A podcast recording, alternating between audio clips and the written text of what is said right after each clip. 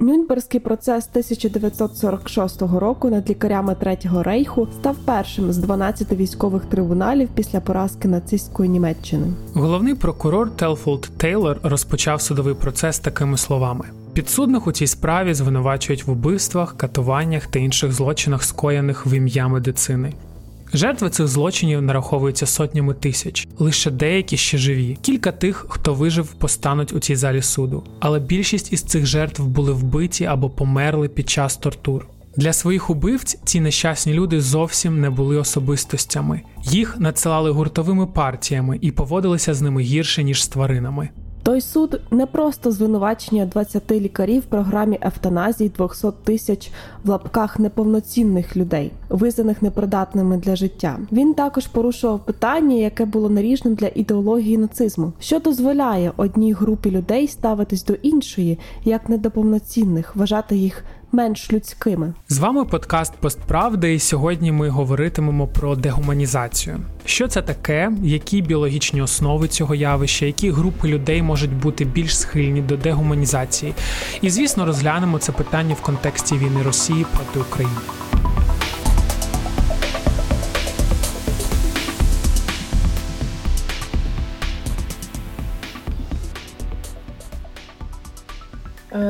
Ну, дегуманізація це такий процес позбавлення певних людських рис, е, заперечення скоріше людських рис, властивостей, переживань, почуттів. Ем, це насправді психологічний процес, абсолютно психологічний.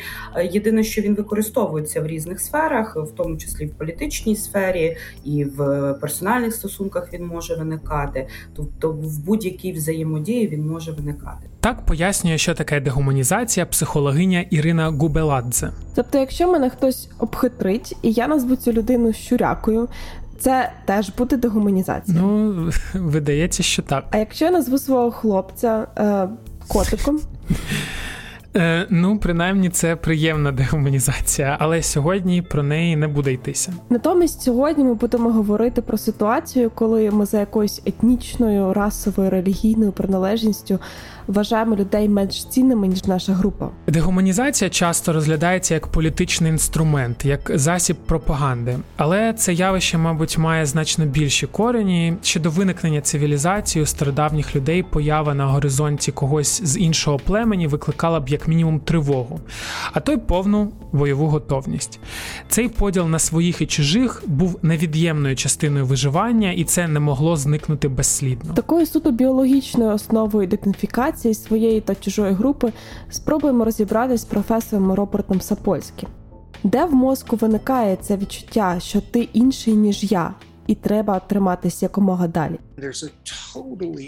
Є дуже цікава примітивна частина мозку, яка називається веретеноподібна кора що вона робить. Вона вона розпізнає обличчя, обробляє обличчя, і це притаманно усім приматам. Ніякі інші види не мають її, і це і це чудово. Видивитися на знайоме обличчя і веретеноподібна кора за десяту частку секунди визначає, що це знайоме обличчя. Ну ось е, візьмемо середньостатистичного білого американця, помістимо його у томограф та покажемо обличчя обличчя людей. Під час поглядання обличчя афроамериканця веретеноподібна кора буде активуватися не так сильно, як під час поглядання білого обличчя. Він не матиме такого великого значення. Він не матиме такого великого значення, як особистість. До речі, на інтерв'ю були присутні наша спільнота друзів Куншт. Це ті, хто підтримують нас е, фінансово, ті, хто долучаються до спільнотворення, спільнодумання над нашими матеріалами і проектами. І вони могли поставити запитання Роберту Сапольській. Е, тому, якщо вам також цікаві подібні зустрічі з науковцями світового рівня, ви можете стати нашими друзями. Посилання є в описі подкасту, або також ви можете знайти його на на нашому сайті. Так, ну давай завершити е, рекламну паузу в темі про дегуманізацію. Е, добре, повертаємося. Тобто, дегуманізація це несвідомий процес, який виникає в мозку незалежно від нашого бажання чи, скажімо, переконань. Загалом наш мозок обробляє різницю між своїми та чужими за частки секунди. Навіть десятимісячні діти на це здатні. Ми на це запрограмовані і робимо це інстинктивно та рефлекторно.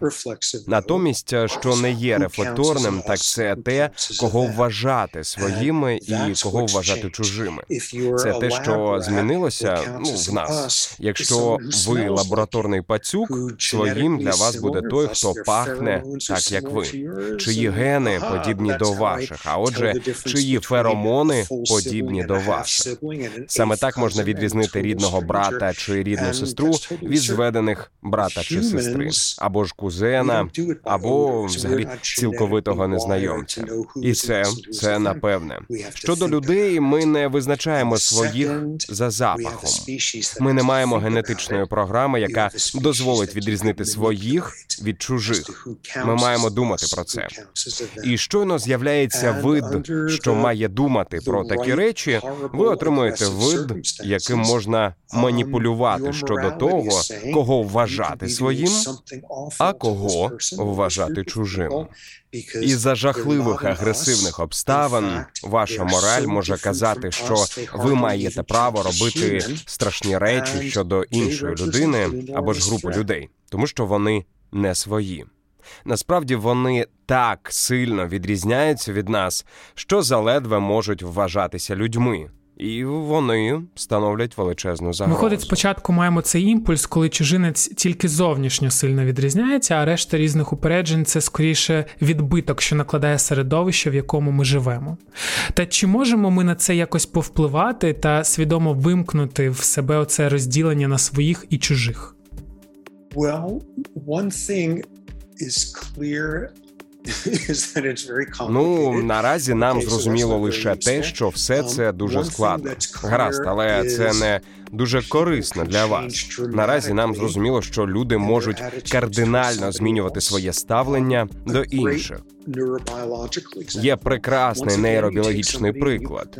Знову ж таки, поміщаєте людину у томограф і показуєте їй обличчя. Серед американців мигдал на 75% білих людей активуються при виді чорного обличчя. Це саме та мигдалина, яка відповідає за страх, тривогу та агресію. Тобто мигдалина не активується через те, що ви сидите і думаєте. Ого, а хто це тут? А який тут рівень злочинності? Вона активується за 60 чи 70 тисячну частку секунди до того, як ви усвідомили на кого ви дивитеся. Матір Божа, це найбільш депресивна річ у світі. Але проведіть цей експеримент трошки інакше. У нашому місті ми маємо бейсбольну команду, яка називається Гіганти. Я ніколи не звертав на них уваги, і їхній найзапекліший ворог це команда з Лос-Анджелесу, яка називається Доджерс.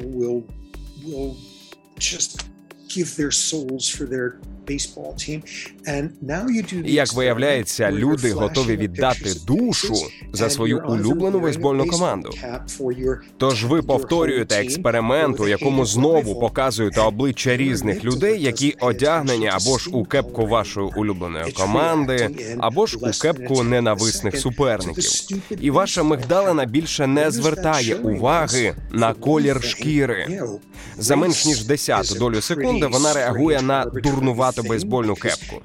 Ну що це нам демонструє? З одного боку, раса це доволі дивна довільна штука, адже середньостатистична людина бачить людей іншої раси тільки останні 5 тисяч років.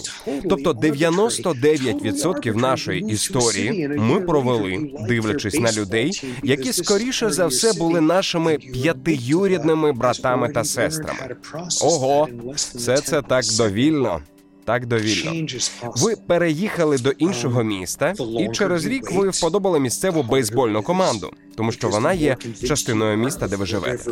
А ваша мигдалина уже навчилася обробляти це менше ніж за десяту долю секунди.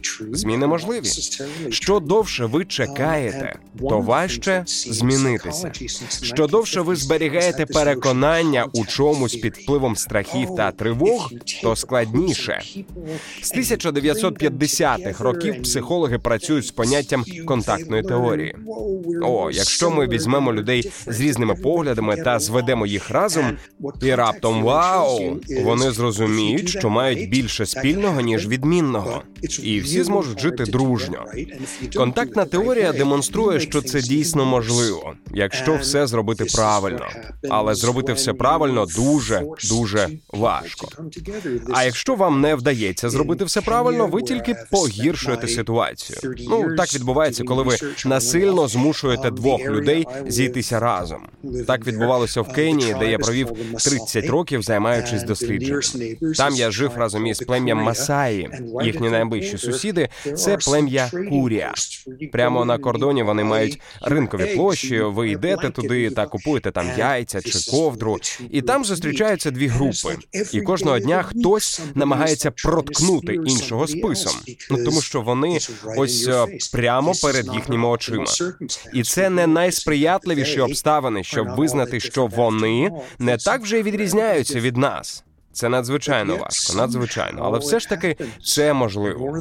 Північній Ірландії якось вдалося вгамувати ненависть між католиками та протестантами, яка тривала останні 500 років. Тобто вони, мабуть, і досі ненавидять одне одного, але принаймні їхнє суспільство перестало бути таким жорстоким. Єгиптяни та ізраїльтяни також придумали, як це зробити. Тому, тому такі речі. До речі, інші дослідження, зокрема опубліковані в журналі Society for Personality and Social Psychology, теж підтверджують, що якщо людина має часті контакти з членами інших груп, це значно знижує схильність до дегуманізації. Людей спочатку опитували, як часто вони спілкуються з представниками груп, яких найчастіше дегуманізують в їх регіоні, наприклад, мусульманами чи іммігрантами, а потім оцінювали їх схильність до дегуманізації в цілому. За результатами мета-аналізу багатьох таких досліджень вчені дійшли такого висновку: що більше людина має знайомих різних релігій, національностей та соціальних статусів, то менше вона схильна дегуманізувати. А така свідома емпатія можлива тільки для людей, чи в інших тварин є теж щось дуже схоже? Well, for one thing, I mean, one of the endless themes out there is when you look at humans. Одна з нескінченних тем полягає у тому, що коли ви порівнюєте людей і тварин, то ми абсолютно такі самі, як і інші тварини, і ми повністю відрізняємося від інших тварин, і дуже інформативно. Поняття моралі, чи принаймні його складові, як то емпатія, існує не тільки серед нас. Ви побачите його рудиментарні прояви прояви у інших видів. Знову ж таки, один із прикладів шимпанзе. Ось ви бачите шимпанзе, який сидить і поводиться як скотиняка. Перепрошую, і він кидає виклик високоранговому самцю, до якого він взагалі не мав би наближатися. Але він кидає йому виклик та отримує на горіх, що логічно. З іншого боку, ви бачите шимпанзе, який сидить і займається своїми справами та нічого не робить. Але високоранговий самець у поганому настрої підходить і б'є його. У першому випадку шимпанзе сам напросився. У другому випадку постраждала невинна жертва.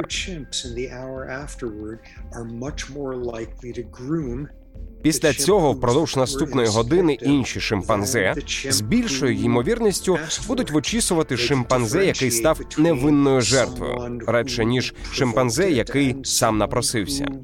Вони можуть розрізняти того, хто спровокував агресію, і того, хто заслуговує на їхню турботу та емпатію. Ви побачите речі такого штибу е, чи грубішу їхню версію у лабораторних гризунів. Візьміть лабораторного пацюка і протестуйте його больовий поріг, що звучить дуже жахливо. Втім, для цього ви маєте помістити пацюка на поверхню, яка ставатиме дедалі теплішою. Ви повільно будете збільшувати температуру. І от як тільки пацюк відсмикує лапку, ви його забираєте звідти. Саме в цей момент жар завдав болю, і ви фіксуєте, за якої температури це сталося.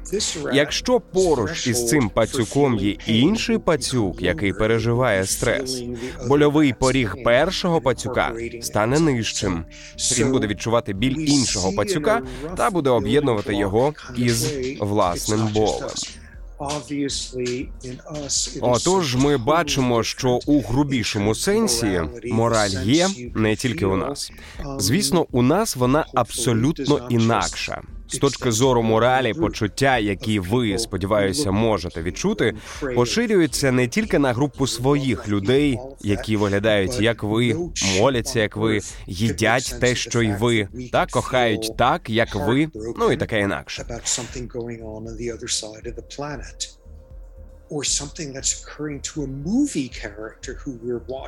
Але жоден шимпанзе на планеті не зрозуміє того факту, що ми можемо почуватися спустошеними через те, що трапилося на іншому боці планети, або ж через те, що трапилося з персонажем фільму, який ми дивимося, з персонажем, який якого навіть не існує. Або ж коли ви читаєте про події, що відбулися 70 років тому, і знову ж таки відчуваєте сум у цьому плані. Ми не схожі на жодну іншу тварину у світі. Головним для розуміння людської моралі є ось що нам легко пояснити, що тварини та люди стримують свою жахливу, агресивну, егоїстичну поведінку, тому що знають, що будуть за неї покарані. Але унікальною рисою людей є здатність стримувати свою поведінку навіть тоді, коли ніхто нас не бачить, навіть якщо ніхто ніколи не дізнається, наш внутрішній голос каже: Я не такий. Це не те, ким я хочу бути, і здатність засвоїти це те, що не розуміє і не зрозуміє жодна тварина у світі. Думаю, це і є найунікальніша особливість людської моралі. А де взагалі в мозку народжується емпатія? Ми вже дізналися, що в нас є цей злий геній веретеноподібна кора. А де народжується співчуття? Ще одна частина мозку, що називається передня поясна кора, відповідає за емпатію. Доволі буквально нейрони цієї частини мозку не можуть відрізнити ваш біль від болю іншої людини. Берете палець людини, яка лежить у томографі, штрикаєте його голкою та бачите, що передня поясна кора активувалася. Потім берете ту саму людину, не чіпаєте її палець, але змушуєте дивитися на те, як ви штрикаєте палець людини, яку вона любить. І передня поясна кора активується знову, тому що ну бо вона відчуватиме чужий біль. Якщо ви покажете цій людині запис, як голка протикає її палець, передня поясна кора активується знову. Але якщо це людина іншої раси, у 75% людей передня поясна кора буде активуватися не так сильно. Їхній біль не має такого великого значення. Отже, ви бачите, що промивши людям мізки, створивши пропаганду, скориставшись тим, що ми маємо замислитися над визначенням своїх та чужих, ви можете змусити людину не вважати чужих за людей в принципі. Але наша здатність до емпатії не константа. По собі іноді відчуваєш, що в одні дні хочеться допомагати та підтримувати всіх навколо, а в інші хочеться просто не бачити чужих почуттів. Емпатія може змінюватись залежно від впливу зовнішніх чинників. Але від чого це залежить? Що найцікавіше для мене у недавні роки ми дізналися, що під час стресу передня поясна кора більше теж працює не дуже добре.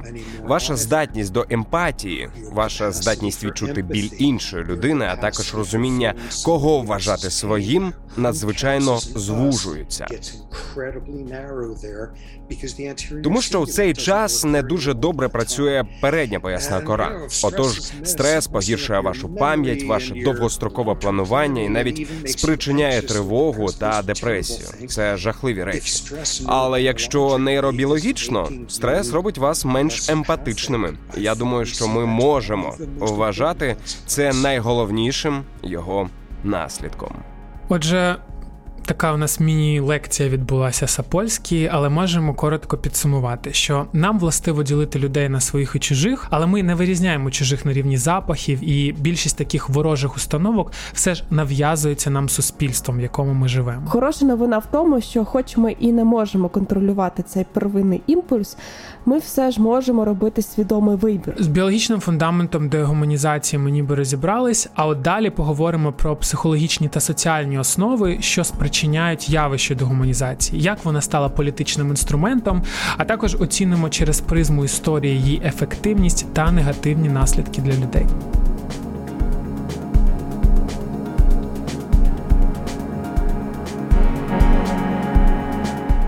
Так, ну ми вже знаємо, що людина це істота соціальна, е, і як ми щойно дізналися з нашої невеликої лекції Роберта Запольськи, е, що, хоч у нас є цей несвідомий поділ на своїх і чужих, Проте є і не менш потужний протилежний інструмент це емпатія та свідомість. Е, нам, як виду, просто необхідно належати до якихось груп та спілкуватися. А от якраз емпатія допомагає підтримувати ці соціальні зв'язки, розуміти емоції інших і е, відповідно адекватно на них реагувати. Е, мене не полишає таке питання, яке я хочу тобі поставити. Це от з розвитком суспільства, цивілізації, все ще оцей рудимент, е, ця штука в нас лишається, наша схильність до гуманізації. Як ти думаєш, чому? Е, ну, взагалі, дегуманізацію як е, психологічний феномен почали вивчати лише в 70-х роках минулого століття.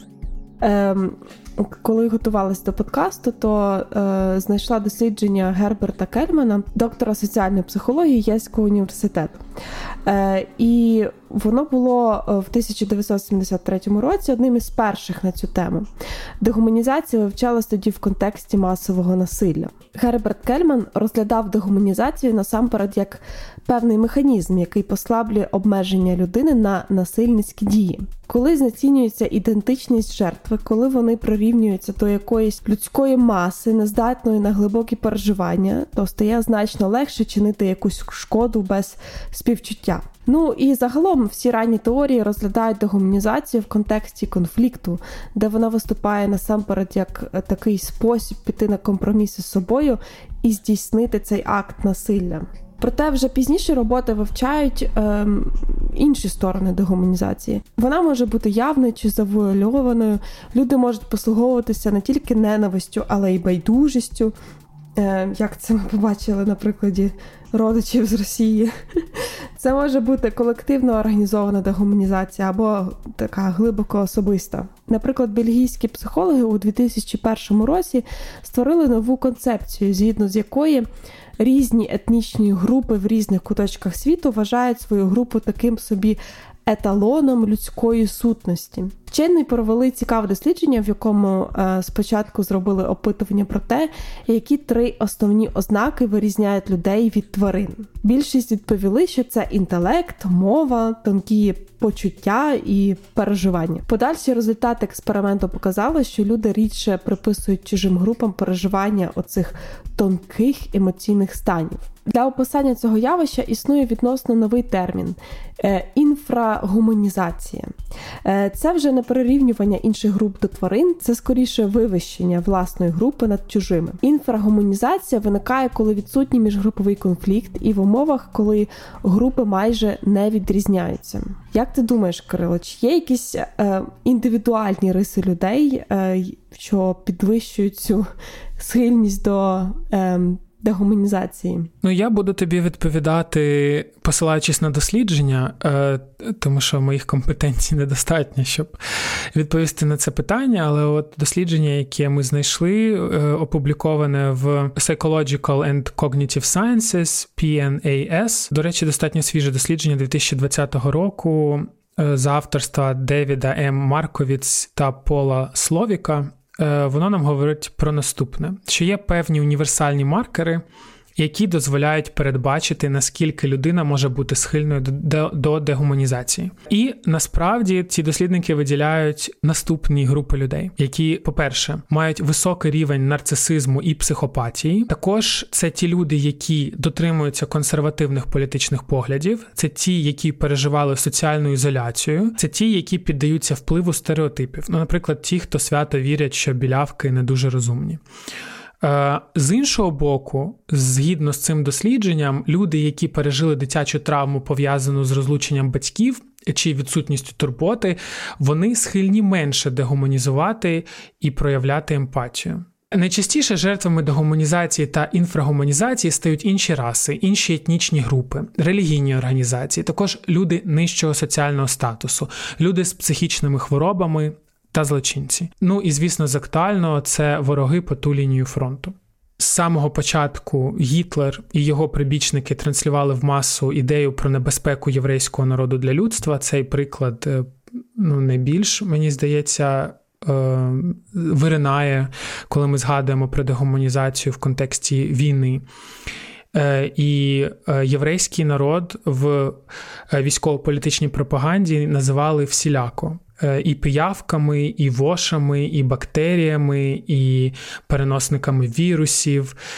Е, намагалися викликати огиду відразу у цієї групи людей, а разом з тим, вже ж і страх, і певну агресію. Це все мотивації для дегуманізації під час війни. Показовим в цій історії є уривок з промови Гітлера у 1949 році. Сьогодні євреї є ферментом розкладання народів та держав. Як це було у давнину, воно залишається таким доти, доки народи не знайдуть у собі сили позбутися вірусу.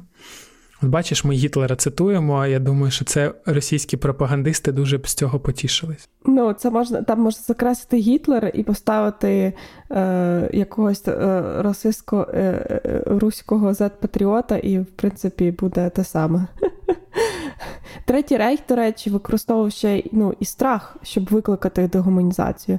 Е, Наприклад, тих же радянських солдатів вони зображували як таких кровожерливих хижаків. Тобто це не лише про огиду це і про е, те, що викликає страх. Мені тут згадалося е, епізод з Чорного дзеркала. Там був такий епізод про постапокаліптичний світ, е, де солдати вони винищували мутованих людей. Вони їх називали тарганами, якщо ти пам'ятаєш, і це була така, ніби окрема раса. Е, за допомогою спеціального імпланта вони бачили цих людей як е, таких, е, типу, людиноподібних монстрів. І за всіма законами жанру, звісно ж, у одного з солдатів цей імплант поламався, і він бачить, що ці таргани це звичайні люди. Да, це ну нараз насправді досить така травмуюча серія. Чорне дзеркало взагалі насправді для мене це такий серіал жахастик більше. Ем, але е, дивлячись і на історію, і на чорне дзеркало, і на сучасні події, е, ми бачимо, що ну, дійсно дегуманізація це основний інструмент пропаганди. Ем, в яких умовах вона працює найефективніше? Е, дегуманізація, знаєте, вона властива масам і вона поширюється легше на маси, тому що коли стикається людина-людина один на один, конкретний солдат і конкретна жертва, е, яка може постраждати або не постраждати, відбувається контакт двох індивідуальних людей. Тут може спрацювати е, механізм такий гуманізації да, і індивідуального співпереживання, що я є людина, і я можу вчинити зле іншій людині, а може не вчинити. Цей механізм може спрацьовувати, а може й ні. Але коли ми думаємо загалом про маси, тобто е, загалом українці, загалом бандерівці або загалом росіяни, як ми зараз це робимо, да, тоді розмивається оця персональна складова, і тоді легше е, відбувається цей процес дегуманізації. Всі росіяни погані, всі вони жорстокі, всі вони бажають нам е, смерті і так далі. Це так, як зараз функціонує в нашій світі свідомості. І так само, як це функціонує в їхній свідомості, що всі українці бандерівці, е, бандерівці це щось дуже погане, зле, його треба знищити. А отже, всіх всі українці мусять бути там знищені або покарані. Тобто, це такий метод узагальнення, коли стирають будь-яку індивідуальність і співчувати масам набагато важче ніж кожній унікальній історії. До речі, протилежний спосіб використовують, щоб досягти зворотнього ефекту, коли це потрібно. Е, Наприклад, у сюжетах, де треба викликати у глядача емоцію, завжди подають індивідуальні історії з яскравими деталями. Наприклад, журналісти, які хотіли відобразити кризу біженців у Європі, обрали одного або кількох героїв і розповідали про них, ем, а не повторювали просто якусь суху статистику. Виходить, що свої завжди хороші, а кожен із унікальною історією, а вороги вони такі безликі. Але хіба росіяни не усвідомлюють, що дегуманізують українців? Е, мало ймовірно, ну насправді це ж такий неусвідомлений процес. Він і в нас не усвідомлений. Е, ну, якась невелика частинка людей е, з вищим рівнем інтелекту і вищим рівнем рефлексії, розумінням того, а що зі мною відбувається, якщо я відчуваю. Оцю всю ненависть, знецінення щодо іншого народу, що зі мною зараз відбувається, але насправді такий рівень рефлексії е, мають ну не так багато людей. Ну і так, щоб собі зрозуміти, що це таке, і що зі мною відбувається, ну не так багато насправді. Зрештою, це ж спрощення, воно виникає не просто так. Це спрощення, яке дозволяє нашій психіці насправді пережити. Все те жахіття, яке відбувається для росіян, це так само. Вони ж теж розуміють, що е, гине велика кількість їхніх е, солдат, їхніх дітей, чоловіків, е, і для них це теж боляче, але це якось для себе треба виправдовувати. І от психіка шукає цей шлях, як це виправдати. Дегуманізація це один з зі шляхів. Ну, якщо ви зараз подивитесь їхні інтерв'ю в смертях їхніх мальчиків, винувати українці бандеровці. Не влада, яка послала цих мальчиків на війну, да?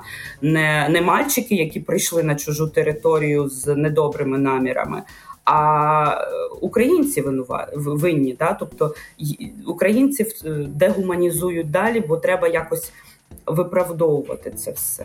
Як ми вже казали, в українців теж виникає дегуманізація. Ну, ми вже згадували і про орків, і про свинособак, і і про русню, і інші. Ем, але цікаво, що що нам про це скаже Ірина Губеладзе, чи відрізняється якось дегуманізація українців та росіян? Треба розуміти, що дегуманізація вона може бути як захисним механізмом, це так як зараз відбувається в Україні. Тобто, через е, весь той біль, через ці ті жахіття, які нам доводиться переживати, нам треба якось опрацьовувати цей травматичний досвід, і в нас автоматично виникає дегуманізація на е, щодо росіян, да? тому що е, ми не можемо, наша психіка не може собі пояснити, як одна жива істота, людина, розумна жива істота може вбивати іншу рівну е, е, живу істоту. Е, розумну живу істоту. Тому у нас це виникає як такий механізм захисту. В випадку, наприклад, росіян, чи якщо ми історично візьмемо приклад там е, німців, які вбивали євреїв, да, е, це був такий штучно створений механізм в суспільстві, який довгий час підтримувався. Тобто він не виникає спонтанно, дуже швидко і раптово. Він штучно створюється. І оцей образ е, меншого брата, втрата, е, підсилена така меншовартість, бандерівці чи там хохли, як ем, таке зневажливе ставлення, зневажлива назва щодо українців. Це все існувало дуже дуже багато років. Функціонувало, підтримувалося, штучно підтримувалося в суспільстві. Це такі е, вже усталені. Е, норми в уявлення в російській ментальності, яку вони ну, в більшості своїй приймають. І от на основі цих усталених норм. Коли е, треба було м, вже наступати, е, запускаються додаткові механізми, які посилюють вже цю дегуманізацію, перш за все через м, військових, які виконують ці накази, да, і і, і виконують роблять те, що вони роблять, так і так само ця дегуманізація посилюється серед е, самого цивільного населення, яка підтримує ці дії, і говорить про те, що да, так і треба, е, це все правильно. Тобто, у нас е, це скоріше спосіб психіки, ну як ми в принципі і визначили, і ми намагаємося максимально себе захистити в складний момент. А щодо росіян, то в них це роками нав'язана пропагандою думка. І от за відсутності альтернативних джерел інформації вона стає загально прийнятою. Е, ну, до речі, тоді в чому взагалі глобальна небезпека такого способу мислення? В принципі, тут е, очевидна відповідь, що коли певні групи людей отримують клеймо морально неповноцінних, то переслідування і вчинення шкоди таким групам воно стає психологічно прийнятнішим, і це знімає обмеження на агресію е, та обмеження на насилля до цієї групи людей і може вивести конфлікт з під контролю. Наприклад, зараз зростає небезпека вчинення самосуду над військовими злочинцями. Тут, до речі, можна ще провести і паралелі з голодомором в Україні. Е, виконавців геноцидної політики налаштовувало на те, що вони не прирікають на голодну смерть тисячі невинних людей, а займаються е, розкуркуленням, так званим. Тобто радянський режим зробив акцент на дегуманізації, щоб не допустити в людей, що відбирали їжу, усвідомлення того, що це форма вбивства. Ну тобто вони забирають їжу, вони ж не зразу бачать, як люди вмирають. І офіційна позиція більшовицького режиму якраз і полягала в тому, що голодуючі українці ніби мають запаси хліба, якими просто не хотіли ділитися з державою. Дегуманізація це взагалі пряма дорога до порушення прав людини і пряма дорога до геноциду.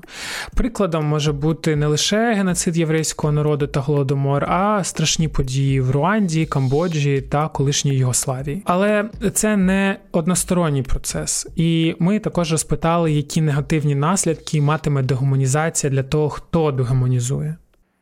Е, насправді це залежить і від етапів проживання, е, тобто може бути такий спільний етап е, дегуманізації і звинувачення всіх і вся, і такий суцільний поток ненависті, злості, відчуття несправедливості. А потім він в якийсь момент почне переростати в почуття провини або принаймні. Е, такого ну, відчуття несправедливості, що так не може бути. Не може бути загалом в цивілізованому суспільстві, де, по ідеї, є рівні розумні істоти. Так не може бути. І цей конфлікт він тут виникає.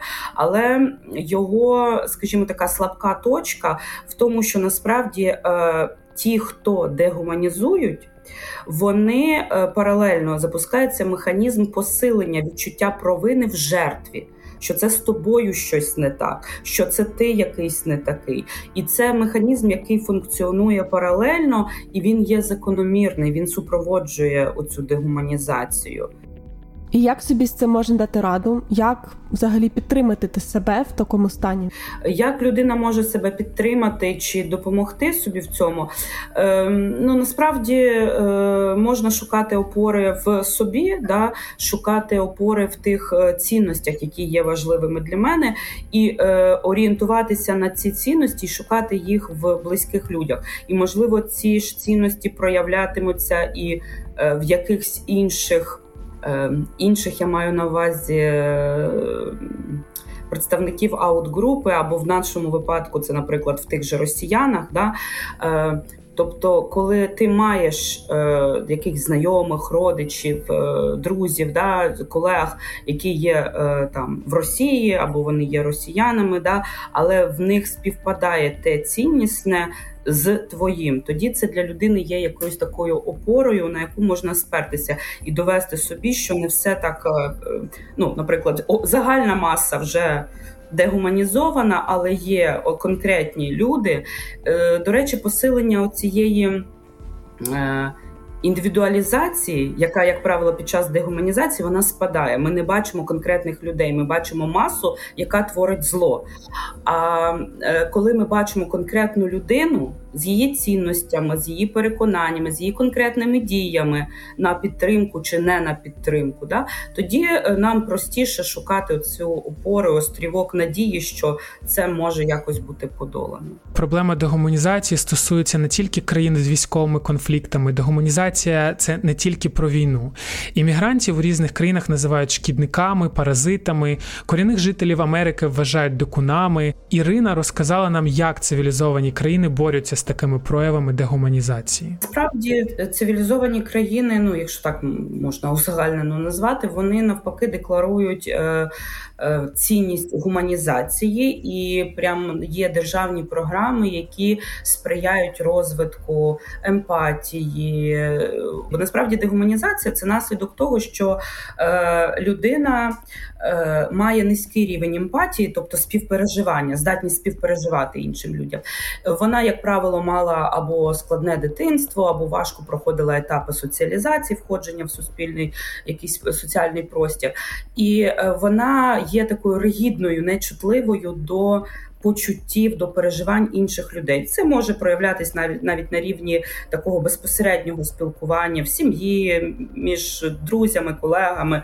Це може проявлятись так.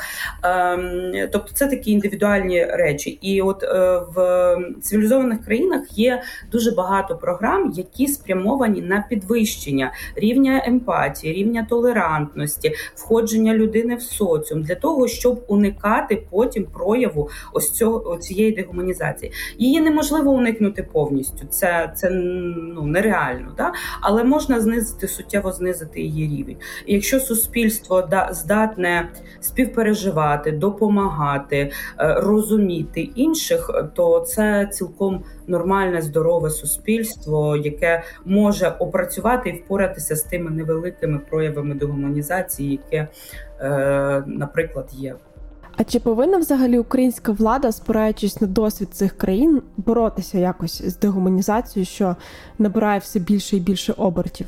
Е, що чи треба комунікувати владі про те, що е, в суспільстві в українському вже так само посилена дегуманізація, і вона теж може мати е, жахливі наслідки. Якісь про це мова. Е, комунікувати треба, але в знову ж таки повторюся, що е, у випадку України для нас зараз це захисний механізм і механізм нашої сили. Прийде етап.